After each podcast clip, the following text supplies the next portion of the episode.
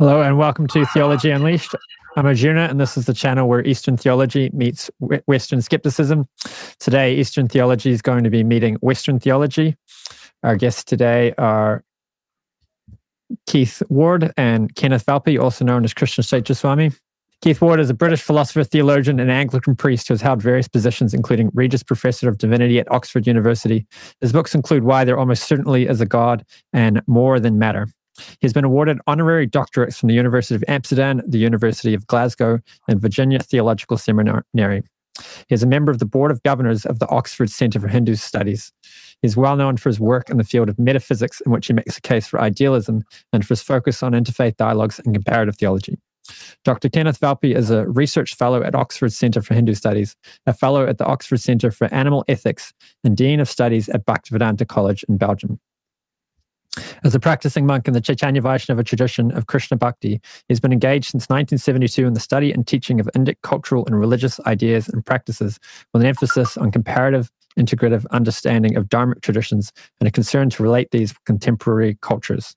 After completing his doctorate of philosophy at the University of Oxford with a study of Vaishnava temple liturgical practices and theology, he has been participating in an extended study of classical Sanskrit text, the Bhagavata Purana.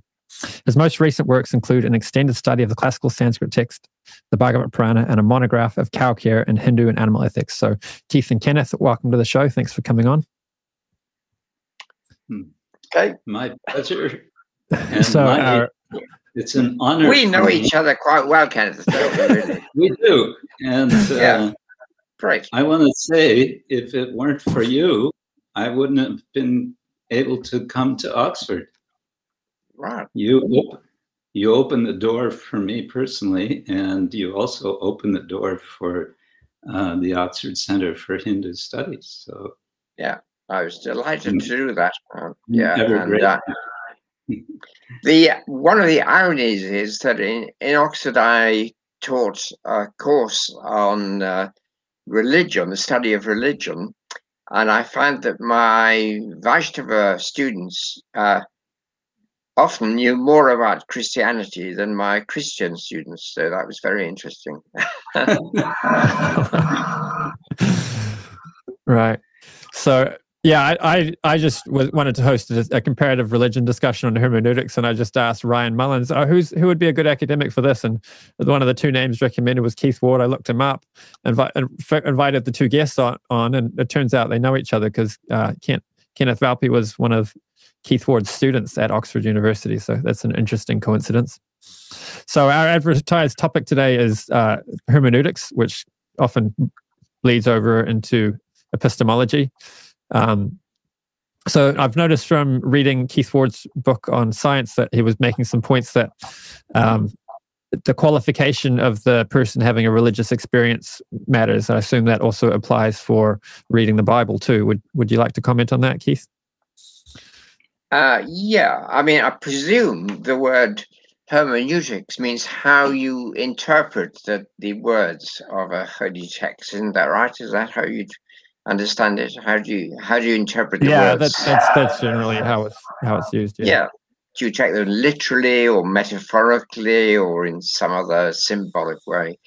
Um, and uh, I think a difficulty for Christians, in particularly, in particular, is that a lot of Christians uh, tend to take words in the Bible um, literally and uh, as if they're true historically. And some even say that the Bible was written by God, which I regard as a, an entirely misleading statement because it was written over hundreds of years by lots of different people, which is not to say it wasn't inspired by God. But here's uh, perhaps the first major point uh, for a Christian that although lots of Christians think you should just interpret these words as if God had spoken them directly to you, uh, in fact, uh, the Bible, of course, is written in Hebrew and Greek.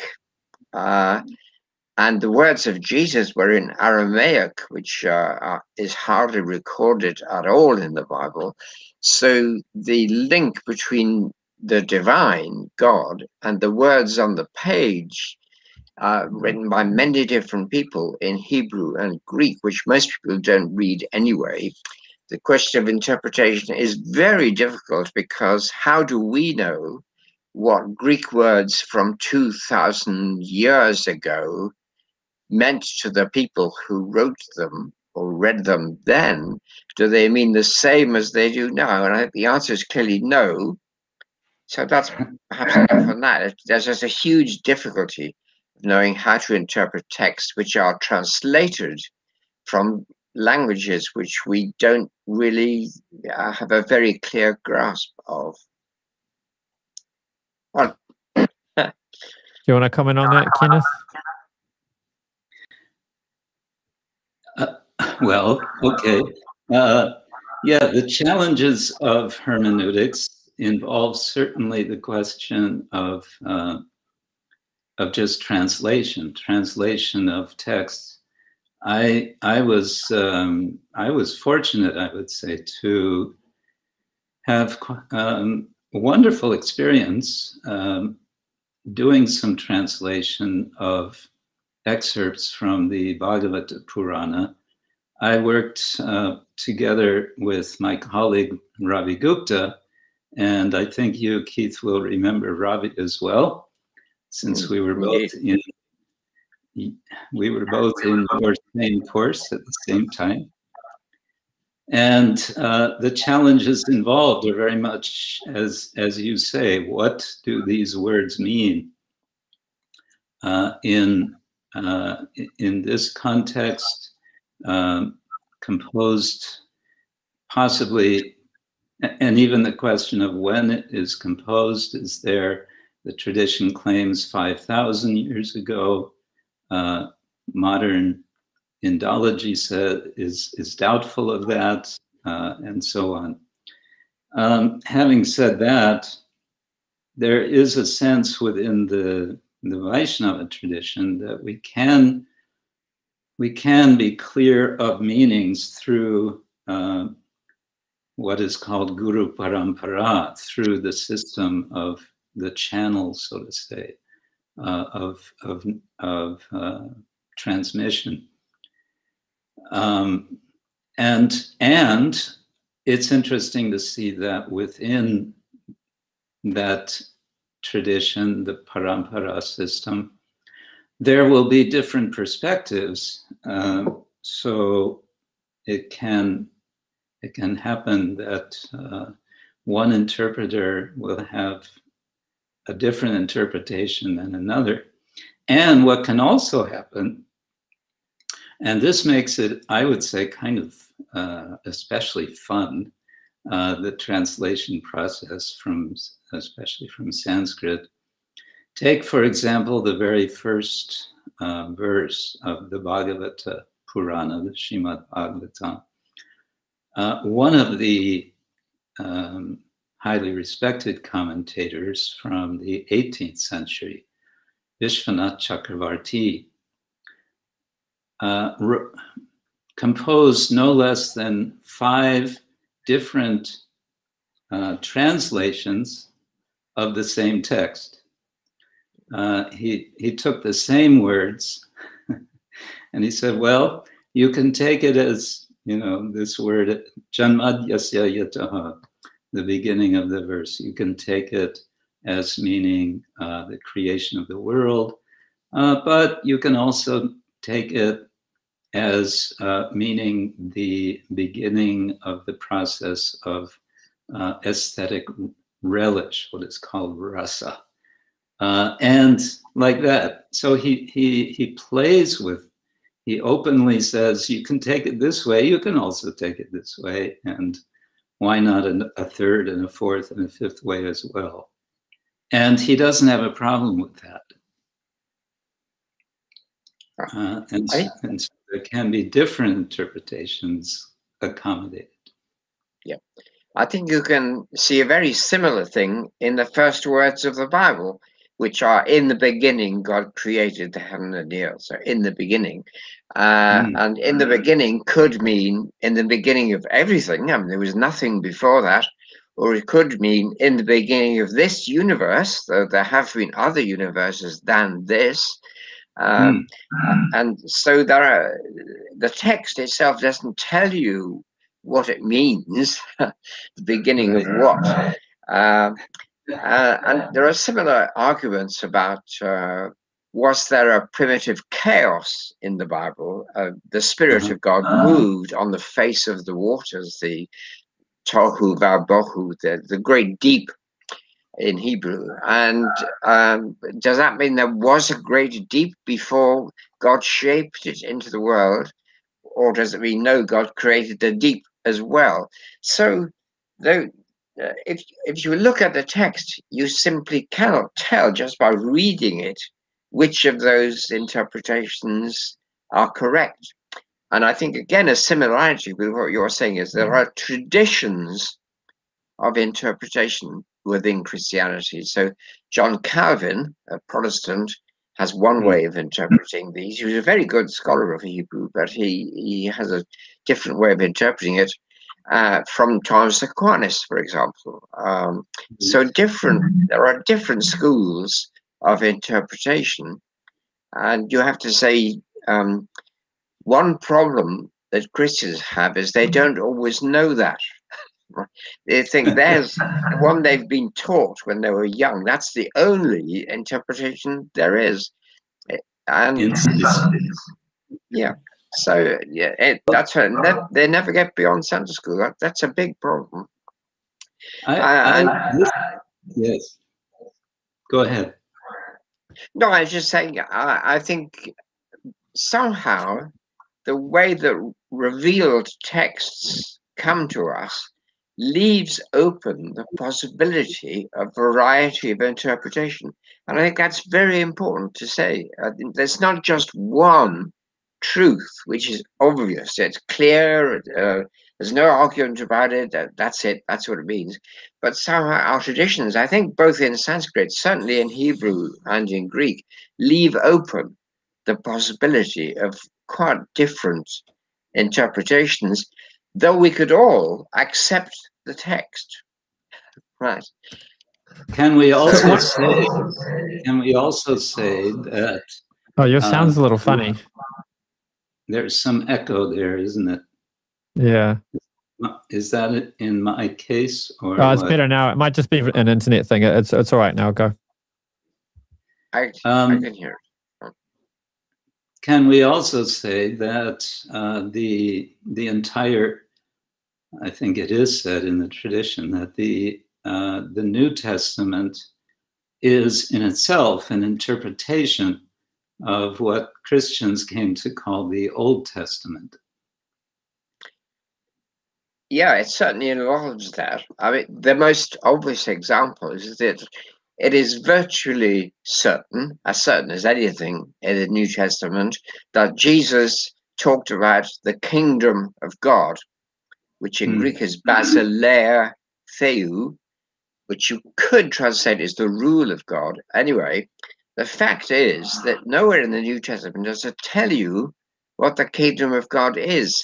So you have to read the Old Testament to find out how that concept might have originated.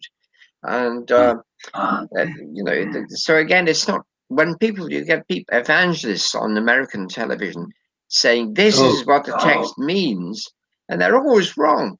I mean, they're always wrong. Because the text doesn't just mean that. You have to look at the individual words in the light of a whole history of interpretation and of reading, which is very complicated and manifold. And I think this is great because uh, I would want to uh, read.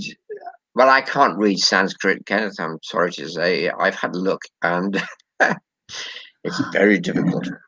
Uh, Greek's enough for me, and Hebrew. I, uh, I draw a line after that. I just haven't got time. Well, I can't read Greek or or Hebrew. So there you go.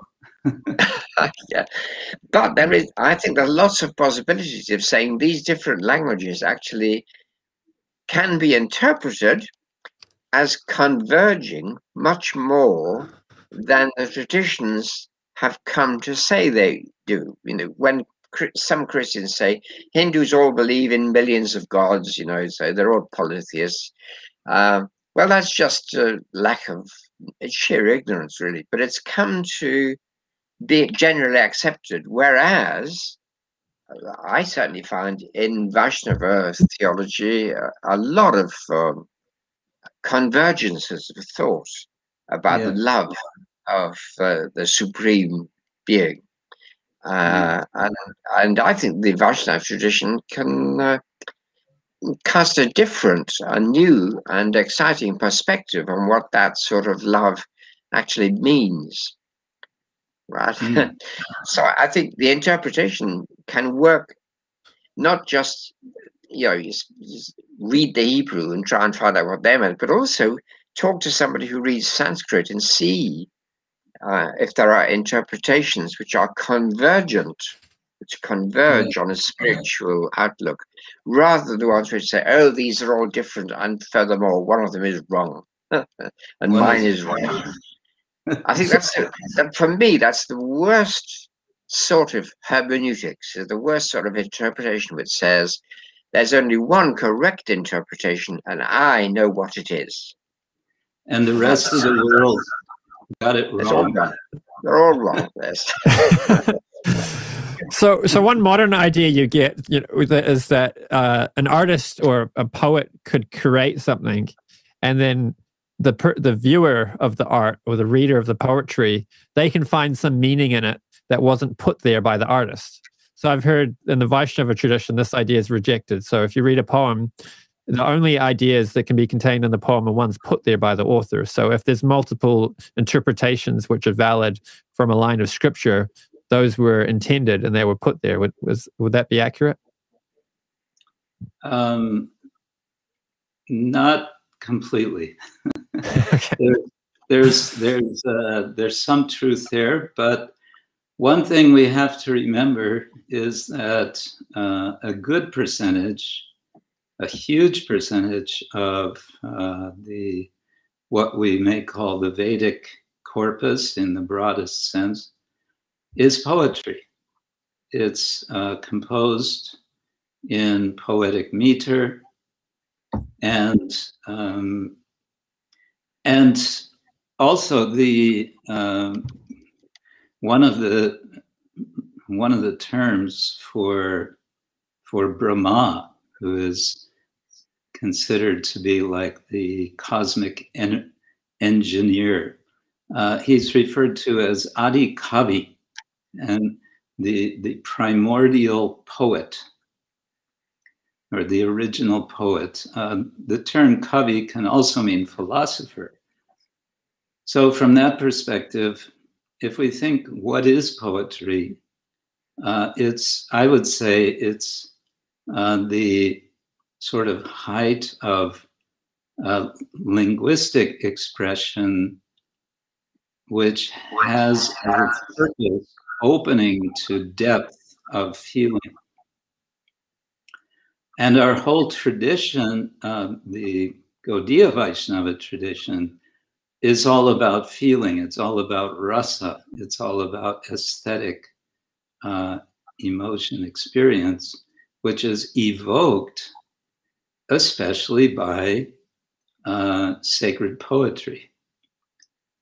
And ultimately you have um, philosophically or theologically speaking, there are infinite uh, souls or jivas, and each one is called upon. Uh, we talked about this, Arjuna, last time, uh, this little formula uh, that Narottam Das gives us sadhu, shastra, guru vakya, hridaye, Koriya Aikya. He says, um, I, I pray that all of the words of uh, the, the sages, sadhu, uh, the shastra, meaning the sacred texts, and the guru, uh, the, uh, the, te- the, my personal teacher or uh, guide or mentor, uh, Koriya Aikya, that they become a singularity, an Aikya in my heart. That I have a clear vision within my heart. It's not saying, you know, let everyone or may everyone have the same vision. It says, may I have a clear vision from them. Yep, I, I, I agree entirely with that. I think the Hebrew of, is also in the Bible very poetic. It's it's it's it uses words which don't have a, a clear meaning, like the word eternity, for example. I mean, some hmm. very crude philosopher might say, oh, the word eternity means timeless and that means uh, it doesn't change. There's no time at all. Uh, but actually, the word eternity has a much greater. It's like the word spirituality. If you say, what exactly does that mean? Well, it doesn't exactly mean anything, but it evokes all sorts of feelings and uh, certainly thought there is more to life than just material interests. It certainly means that. But what the essence of poetic language is that it is not uh, just having one meaning.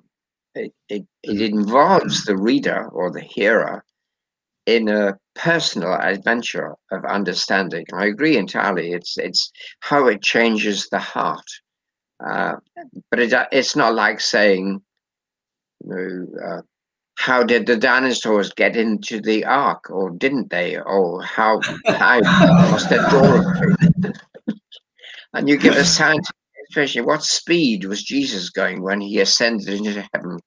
And you say something's gone wrong.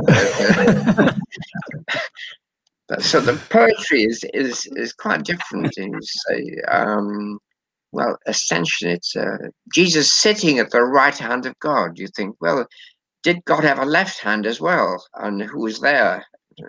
It's gone hmm. wrong somehow uh, because you're, you're saying something like Jesus had divine authority in his context. So, hmm. um, the other thing I just thought about what you said, Arjuna, about uh, what the writer intends. There is a thing in literature called the intentionalist fallacy, which I'm sure you know, but the intention, it's not necessarily a fallacy, just so to say it is. The intention of this fallacy is to think that what a poem means is what the writer of the poem intended it to mean. So, and that's a fallacy, it's a mistake, because it doesn't matter much what the writer intended. what matters is what is there on the page and how you respond to it. And that might be in a way which the writer had never even imagined. But you're still learning from that poem something valuable. In other words, you can never anyway know what a poet or a writer intended. You can't get into their head, into their mind. So uh, it's a mistake. I think it's a mistake too, but it's only one point of view. It's a mistake to say that what a poem or a holy text means is whatever the writer, if the writer was a human being, whatever the writer intended it to mean. The, the intention is A, unobtainable. We never find out what it is. And B, it's not the point of the writing anyway. It's not it's not to to show somebody's intention. Is to say something which will evoke in you the writer might have no idea what. so the the meaning that people get out of it could be intended by by God and just divinely inspired into the author. So the author might not have had the intent, but still, but God has placed that meaning there for you to discover. Uh, that might be true, but why would you think that God had only one thing that God intended to say and just said it so that it couldn't be misunderstood? oh no no. So if there's 20, 20 meanings that are, are, valid meanings god could put 20 meanings in one line of text because he's far more clever than we can and he can you know a- achieve things like that. Well look we're talking about hermeneutics here right? So you, so the question there's a very famous philosophy book called the meaning of meaning right it's a really stupid title really but the meaning of meaning asks the question, what does meaning mean?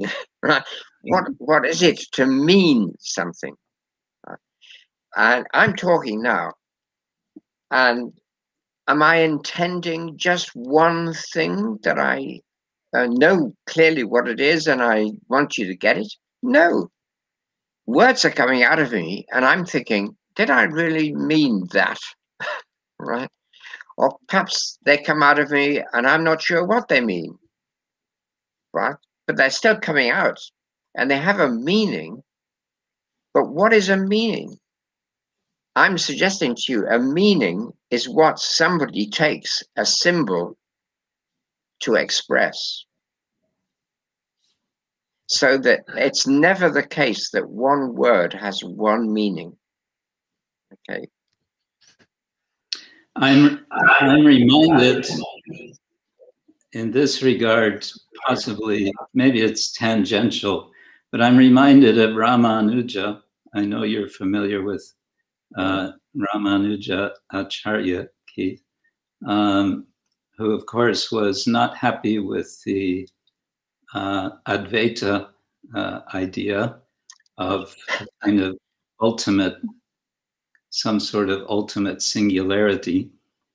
And so he emphasized that uh, God is described by language, and indeed that every word is, he, he, was very radical, I think, as I understand him. Maybe I misunderstood, but from translations I've read, that every word in any language is, in some sense at least, a name of God. Yeah.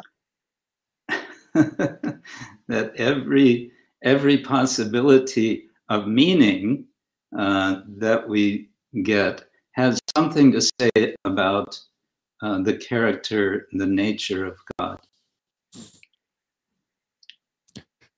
So, okay, coming... that's a very poetic thought. yes. And if I sit here and ask, what does that mean? I, I get the impression it's very profound, but I don't know what it means. right. So I say, this is a table. Yes. What's that got to do with God? Now, it probably does have something to do with God, but it's not clear to me what. And it leaves open. It opens yeah. up for me possibilities of seeing things in a new way. And I, uh, so meaning is social. All right, let's let's try that one. It, for a word to have meaning, we're all speaking English at the moment. Mm. So there's, there's a little society of which we are part of English speakers. We're still going to differ a bit about what we think English words mean. but on the whole, we we understand them quite well. But the getting the meaning is becoming part of a particular group. Can I put it that way? The, the meaning is not something the word stands for, just like that, just one thing. The meaning is a group activity of communication between different minds. And the meaning will differ according to the group you're in. Right. Isn't this about the idea of language as being uh, meaningful by convention? Uh, yes, very close to that. In fact, the philosopher I have in mind here is Wittgenstein, Ludwig Wittgenstein. Oh, yes. Good old uh, Ludwig. Yeah, good old Ludwig. And he used to say, don't ask for the meaning, that is what the word stands for, but ask for the use, namely, how is the word used in this community? Uh-huh. Right. Um, so if you say, hi there, how are you? And you say, what's the meaning of that? Uh, it doesn't stand for anything. It's just, it has a use in a particular community. Um, and another community might not understand it or might not use it. If I say hi, they might think it's rude. If I meet someone and say hi, they'll think, oh, that's too informal. I don't like that. So it depends on the community and this is where interpretation comes in. Each community has a slightly different interpretation because it's the activity, the meaning is the activity of communicating in that community. Right? So it's not the picture of word mean stands for thing. It's that word expresses a social relationship in a particular group. Does that make sense? Yes, it makes sense. I, I can, I can, we say it in America, I can relate to it. But perhaps by contrast, perhaps by contrast, it's interesting to look at, since you uh, just mentioned language communities, uh, there was in uh, early centuries of the Common Era in India a, a language community uh, which developed a philosophy about language. Actually, there were two. There were the so-called grammarians, and there were uh, the Mimamsa, Mimamsakas.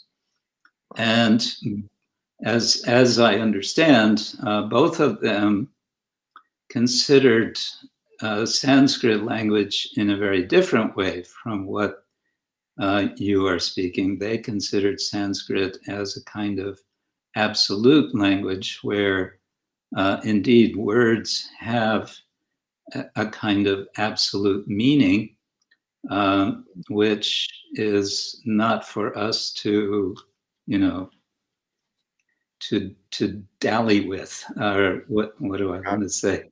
It's yeah. it is what it is. But the the irony, I think, with the Mimamsas in particular is that this is also uh, regarded as the school of interpretation, where their whole aim in life was to try to determine what the, what the message was of uh, the Veda, the Rig Veda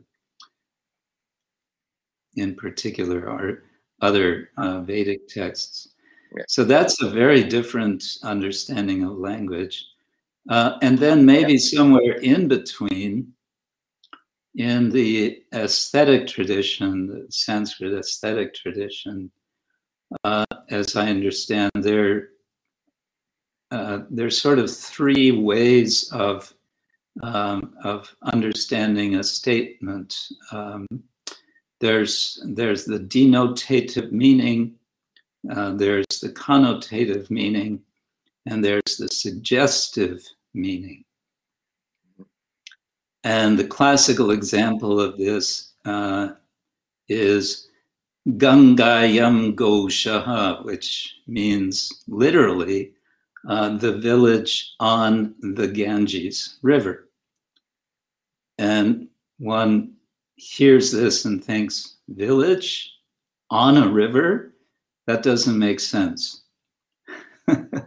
okay, so it must mean uh, a village on the bank of the Ganga. So that becomes the connotative meaning. But then uh, the idea is to go to the poetic understanding, the dhvani, uh, the, uh, the suggested meaning, and that's where poetry especially is uh, is prominent. And here the idea is okay uh, village on the ganga on the ganges river that means uh, that it's a very um, there are cool breezes and so the place is very pleasant so without without using the word breeze without using the word cool. uh, none of the words which are giving the idea uh, are uh, nonetheless implied uh, in the expression. So, so yeah. I'm just trying to say there seems like uh, there's a whole spectrum of understandings of uh, where meaning may lie. Yes, there is. I agree with that. That's that's very helpful. And uh, there's also the point that if we're going to talk about the supreme being, maybe language uh, is never going to give a direct reference to something that is true as we understand it. Uh, so that uh, whatever you say about the supreme being is is never going to be um, exactly formulatable. Uh, uh you know, we can only. Uh, let me try to think an example. Um, sorry. We can only approximate. We can only approximate. Yes, yes, that's right.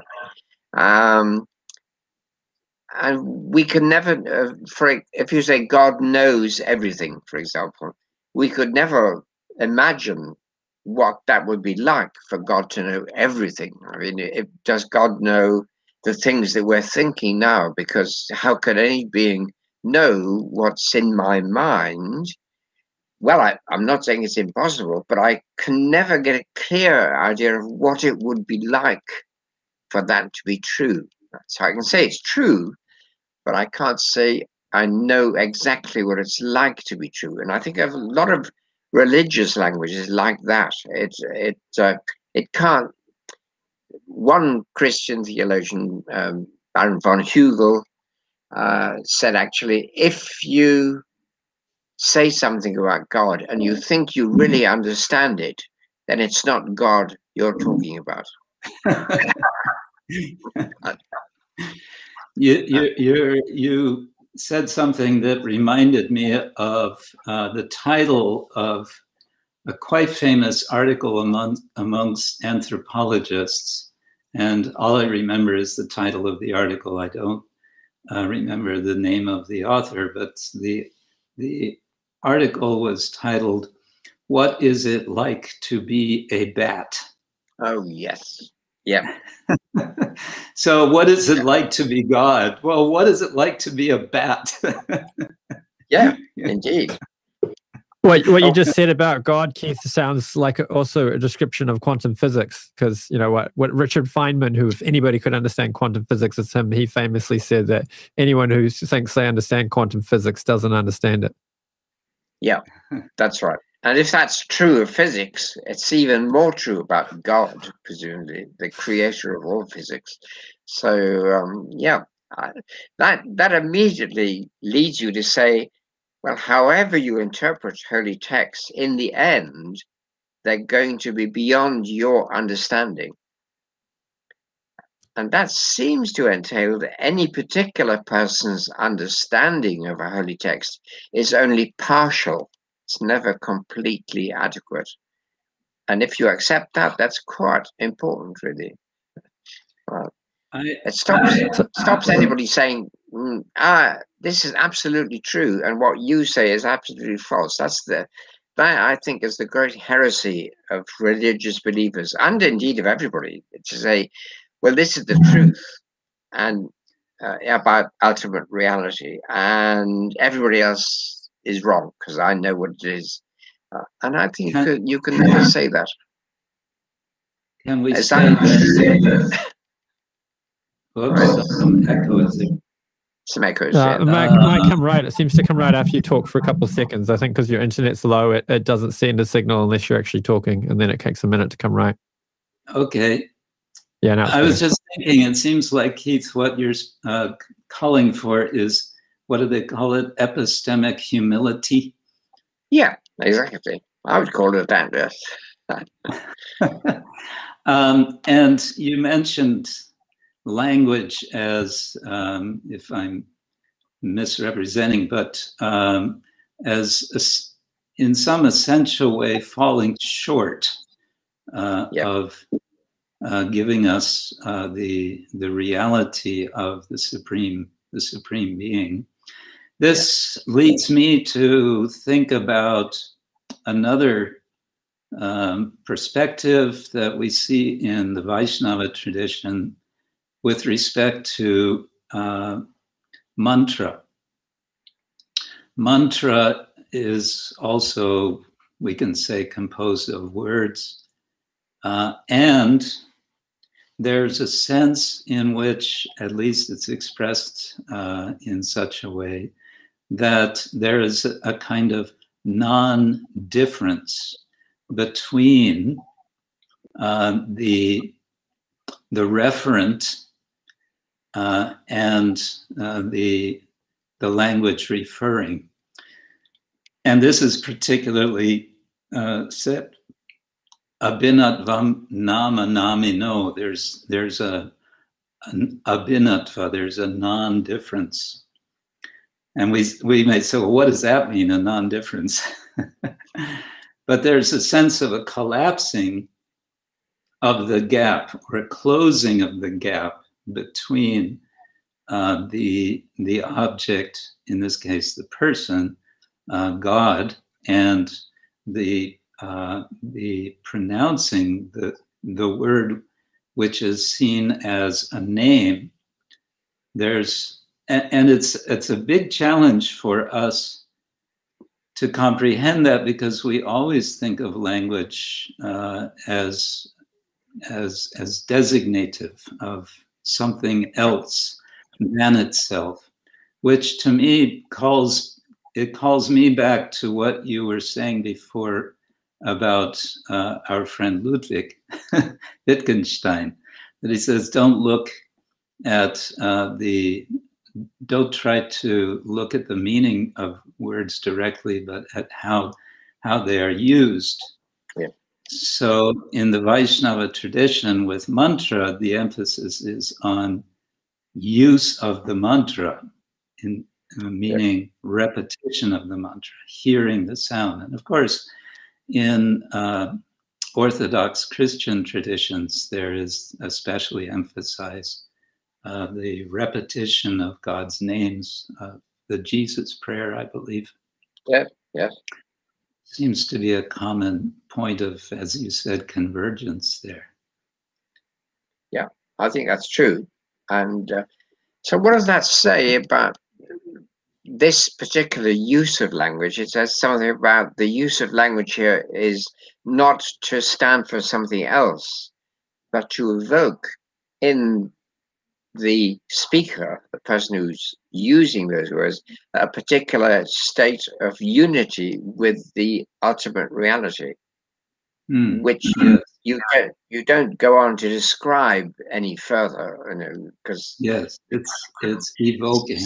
I still remember a comment you made uh, in our class. You you won't remember probably because you've had so many students. Yes. Uh, you you had you had our small group over uh, to your residence at Christ Church College, and uh, it was I think it was a Sunday, and uh, suddenly you said, "Oh, excuse me, I just realized I have to conduct the service uh, in the cathedral. Uh, you're all welcome to come." And so we came and we attended the service, and it was very wonderful. And I still remember you said, "And you can sing the songs."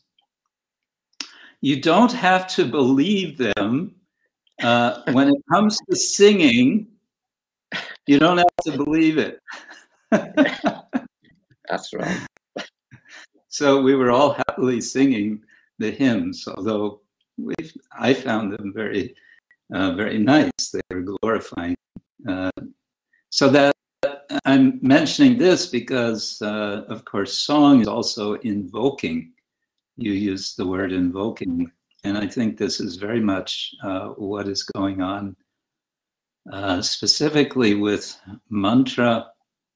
And I'm, I'm thinking specifically of the mantra for which the Hare Krishnas are so well known, the Hare Krishna mantra. Mm, yeah. Uh, because the, the Sanskrit, grammatically, the form of that mantra is the vocative case, which means you are calling to someone directly, uh, which means you are invoking the Mm. person. So that idea is there. So I guess what I'm thinking is there's really quite a range of ways to understand how language works, uh, how it's used, um, about different, as you said, um, depending very much on community. Like if I go into a group of people somewhere um, in the next town here, Kamienna Gora, and start talking about the Veda, even if, even if I could speak uh, fluent Polish, which I by no means can do, uh, they would just look at me, you know, which planet did you come from? No idea. But um, there is a sense also that that language is somehow special. In fact, Sanskrit uh, is uh, the word Sanskrit is sometimes translated as Sanskrita, as as purified or refined. It's it's a language which has a particular potency. Yeah, that I don't know where I'm going with this, but just um. So my understanding of of the idea that language falls short is that you know like the sanskrit language is doesn't fall short but english may but sanskrit language falls short to people who don't have the relevant concepts it means nothing to you know like for example if you want to tell somebody what it's like to eat a mango and they've never eaten a mango before you just can't possibly describe it but for people who have experienced love of god then the sanskrit language can perfectly describe what they've experienced because they have the concept that the words can evoke in their mind? It could, um, but I think the point Keith's making is still valid. Uh, even with Sanskrit, we can see that um, there are different styles of Sanskrit that have developed over time. Uh, there's early Vedic Sanskrit. In fact, one scholar insisted to me, said Vedic uh, don't call it Sanskrit, it's Vedic. Hmm. Okay. Uh, then there's classical Sanskrit, and then there's medieval Sanskrit. And um, I don't know if there's modern Sanskrit. I mean, there are there are scholars who uh, conduct um, lectures in Sanskrit in India, hmm. but there are changes uh, in the language as well, at least in how it's used in a particular time and in a particular community. So it's not, you know, it's often said Sanskrit is a dead language. Um, well, a dead language would mean a language which nobody speaks, it seems to me. But there are people who do speak Sanskrit. Um, and and, uh, and understand when someone speaks and so on. So it's a living language, which means we may say also about language that it, by its nature, it is changing over time. So it's changing in terms of community and it's also changing in terms of time. But again, the, the Vedic tradition insists that there is a timelessness uh, to this transmission uh, of, of the truths of, of Veda. So it's there's a tension there. Yes, it's, it's interesting when you look at different world faiths, they all seem to say the same sort of thing about their own language. But if you say, Arjuna, that uh, Sanskrit is uh, particularly uh, appropriate to the supreme being. Well, a Muslim would say, no, no, Arabic is uh, absolutely the, D language. And a, uh, a, Jew would say, no, no, no, it's the Hebrew. That, that's clearly the language of God. So um, don't you think there's something a little bit odd about that? Um, that well, the difference is I'm right and they're wrong. yes. No, it says something about the importance of language, but that actually that importance doesn't lie in the unique capacity of a particular community language to convey the absolute truth. Right? It, it, it sounds more as though, I mean, there are people who think in the Christian church that Latin ought to be the language of worship, but I mean, to a Greek, that's ridiculous. Uh, it ought to be Greek. And if you're English, well, I don't know what you know about the English, but they think Elizabethan English, you know, thou art coming here, oh Lord. They think that sort of language, which nobody else speaks, of course, uh, is the language of God. And they say, you can't change that language. It's absolutely, this is it, right? And well, let me give you this example. It's very interesting people often say when you talk about God as a Christian, you should say, Thou, O Lord, art great. Thou art great. Now, the word thou is second person singular, like tu in French, you know, and uh, it means you have a especially intimate relationship with the person. But actually, yeah. Christians don't think that's true. They think the word thou is used because it makes God an object of reverence, which is the opposite what the word thou meant in the 16th century when people really used it. It's like saying, you, hey, you come here. so, so that word thou has completely changed its use. It, it used to mean, I've got, I know you well, I've got an intimate relationship, but now it means, oh, this is reserved for God. Thou, O oh Lord, art great. But you don't say, art thou coming to the cinema with me tonight? You know, uh, so the, there's something odd about saying this language intrinsically carries um, the truth. I just think that's a bit odd. There are too many different people who think that. Well, I mean, there's many people who think that their scientific hypothesis is correct. It doesn't mean that none of them are correct. Uh, it's true, but it means that most of them are wrong.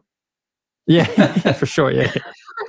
but I think there's something else here, uh, and that is an impulse uh, of uh, looking for a sacred language.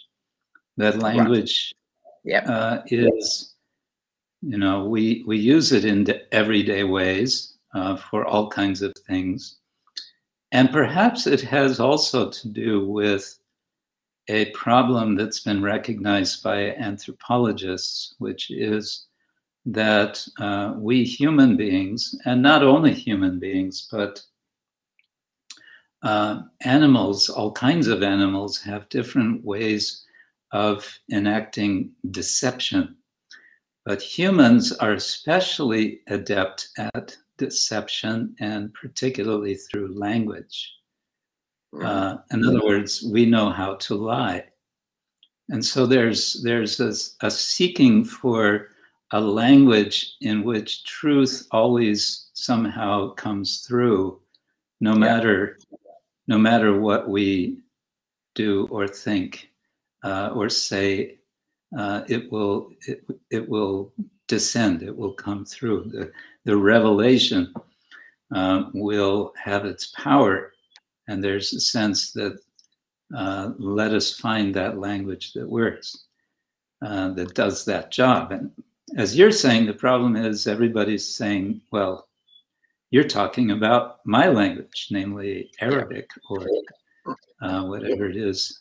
I met some Amish people uh, a couple of years ago, very nice people in in Pennsylvania and uh, their sacred language is a kind of, um, you know, 18th century German. Mm, uh, yeah.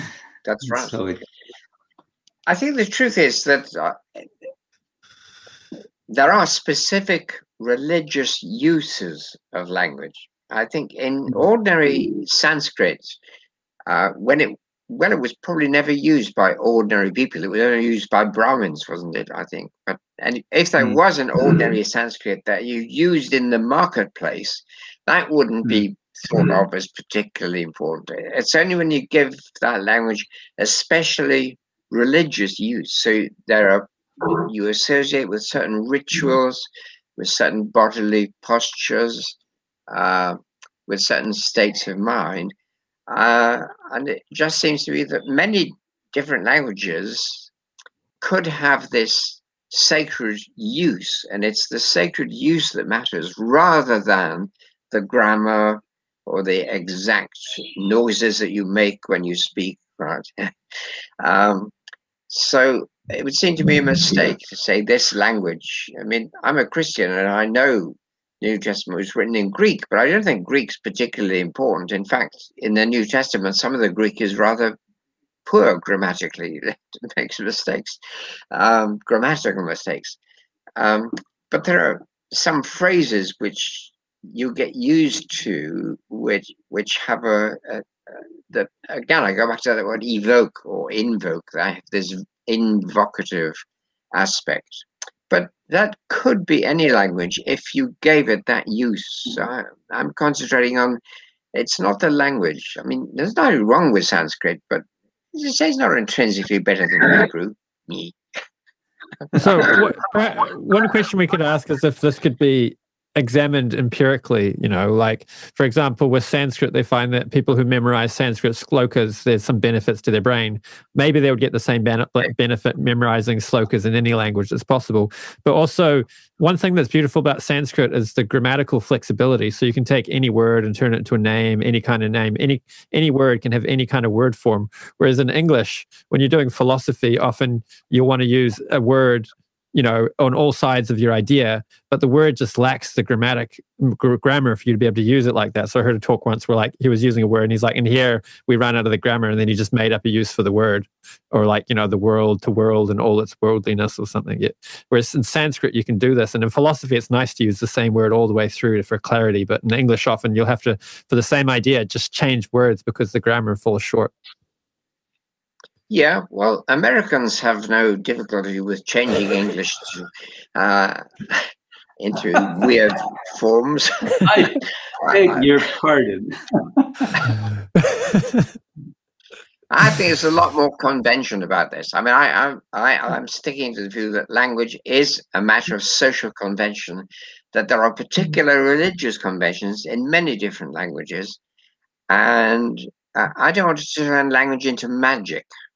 I don't want to turn, I don't want to turn e- in invoking language into a language of power where you you're saying the words like in a magic spell will cause something to happen. I, think that's a superstitious view, and we should move beyond that really. right, I'm not against Sanskrit. I'm not, I don't speak it at all, but um, I would have thought I mean, I read people like Ramanuja in English translation, obviously. Now, um,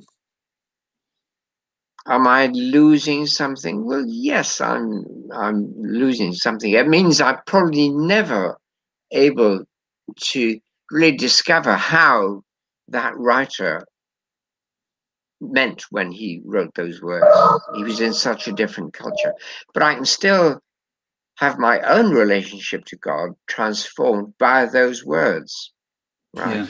Yeah. Even though they're translations. Yeah. And and Ramanuja, Ramanuja in Sanskrit, that is very dense and very difficult Sanskrit, I have to say. But it reminds me um, this point about conventional or super uh, or magical. Um, I'm reminded that many years ago in our uh, in our society, uh, my own uh, preceptor, teacher, guru, Swami Prabhupada, was instructing one of his students, uh, one of my colleagues, in some of the ritual practices uh, that are done in the temple which traditionally involved uh, pronunciation of various Sanskrit mantras, uh, prayers, and so on. And Swami Prabhupada said to him, Don't worry about the Sanskrit. You can do it all in English if you like. right. so he, yeah. he was he was uh, that point is agreeing with your point that the the, the language in itself as such uh, need not be uh, the the only channel by which truth uh, is is acquired. I guess that's the point you're making. Yeah, uh, but right. but language yeah. on the other side, without language, where are we? Isn't it? Yeah, I agree. I mean, I think there's such a thing as the language of music. We've talked about poetry, but music is quite and important too. Music can evoke lots of uh, states of mind, lots of sorts of feelings. It can even, uh, many people think, tell you truths about the world, but they can't be put into words. I resonate with that. I think uh, there's, there's something in that because it's the activity associated with language which gives the meaning to the language. And if you don't uh, participate in the activities, the language will never mean the same to you as it does to a participant. I think that's the important point, which I think has come out of our discussion actually, that that that uh, mm. that our communities which have special uses of language, um, which can't be understood by fully by people who don't participate in the activities because uh, how to say well, why. Well, speaking speaking of. I don't want to jump over your wonderful point about uh, music, but uh, the the latter point that you you just made about not understanding other communities, I think this is something which is um, a major challenge in today's world, and um, I, for one, have been especially appreciative of efforts, your own efforts uh, in your many books. Uh, I read I can't say how much of the four volumes you did on religion. Mm. Uh, you did religion and revelation, religion and community, religion and um, experience. Yeah. I can't remember really. anyway, you were trying to, you know, communicate across these boundaries. Yeah. And the other the other scholar I was so fortunate to uh, benefit from, who became really my uh, main supervisor for the doctoral work, uh, was Frank Clooney. Oh, yeah. And hmm. uh, I'm sure you had exchanges with him as well. That yeah. Uh, he was, he was, he is uh, in quite fascinating ways bringing traditions together through what he calls comparative theology. Yeah. And uh, his his exposing me to comparative theology uh, led me more recently to read a book uh, by, I think her name is Michelle Voss Roberts, um, called uh, Divine Tastes hmm. in which she takes, uh, she's making comparative exploration across Christian and Vaishnava traditions through uh, the lens not of language, not of uh, of sound, of music, so much as of taste, but mm. not physical taste, but uh, aesthetic taste. Right. And in the Vaishnava tradition, the Gaudiya Vaishnava tradition, we are especially uh, reverential to uh, Srila Rupa Goswami of the 16th century as a kind of major.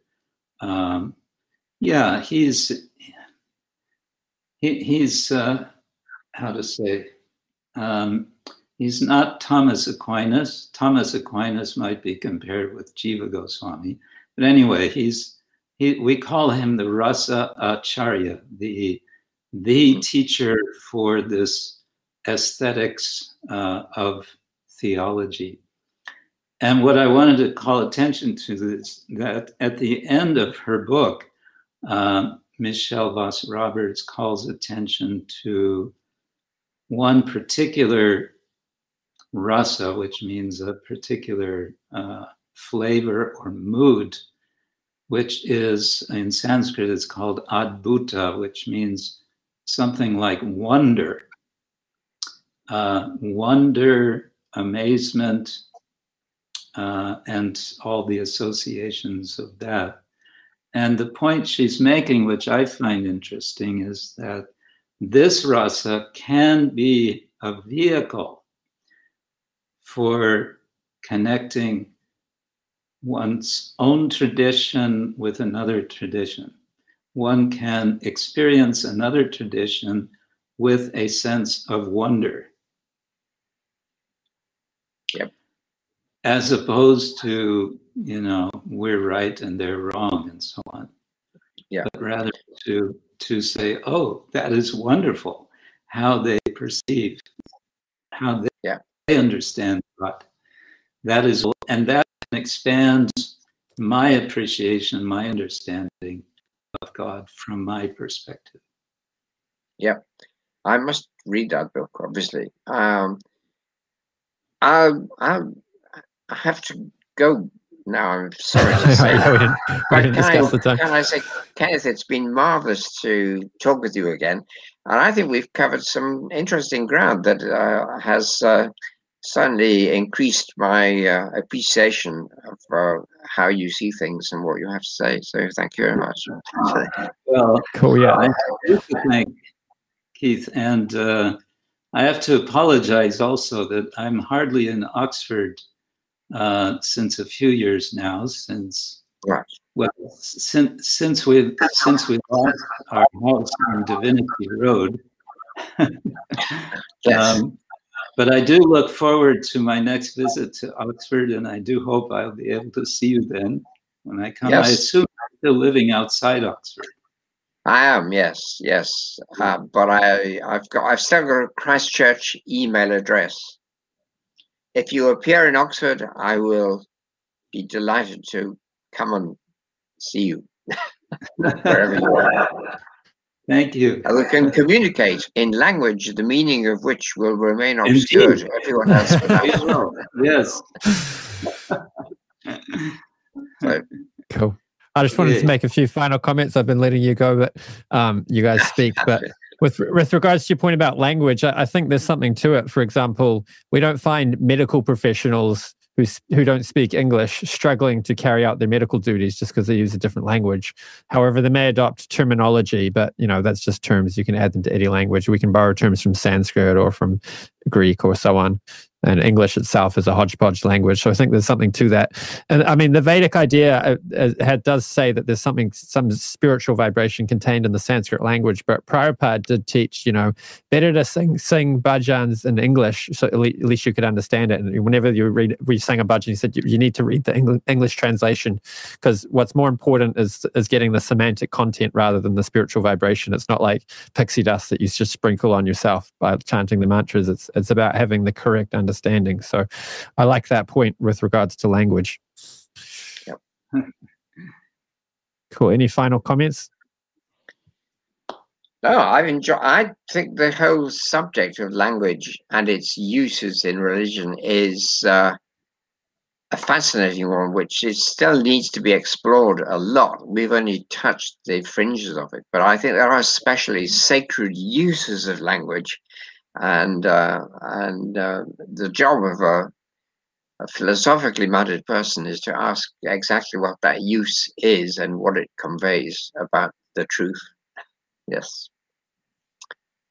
And I think uh, in the end, um, different faiths which use different forms of language need to learn from each other to extend their uh, understanding of uh, the universe and of the divine. What I, what I personally find I get from studying other faiths is that uh, when you're stuck within your own faith, you, you can actually forget the essence and be stuck on the externals. But then when you uh, peer into another faith and you, you start to see the, you know, we use the word bhakti, the love of God, the devotion contained by these members of another faith with completely different externals, then you're reminded of the essence. Yes. Yep. Yes, the, the Right, Tower okay. of Babel, the Tower of Babel, um, you know, sort of tells the story of how all of this became such a problem. And uh, it's interesting to imagine, maybe this is utopian imagination, um, a world in which we could uh, very easily cross the boundaries that are seemingly so insurmountable, uh, cross the boundaries of language by uh, some deeper communication. Yep, I'll mention that. All right, we, we can wrap it up there. Um, thanks for coming on. I, I can't wait to have you on again. I'd, I'd quite like to interview Keith Ward one on one on epistemology or conceptions of God or something like that. So we'll, we'll see if we can organize that. we could do many topics. That's, that's great, limitless. Great yeah, Thank cool. You. So thanks for tuning in. If, if you like this, you can hit the like button and subscribe. Uh, if you want to see more of these content, this content, and in the stream there, I don't have an outro video because I'm doing it a slightly different way than usual. So it ends here. Hare Krishna.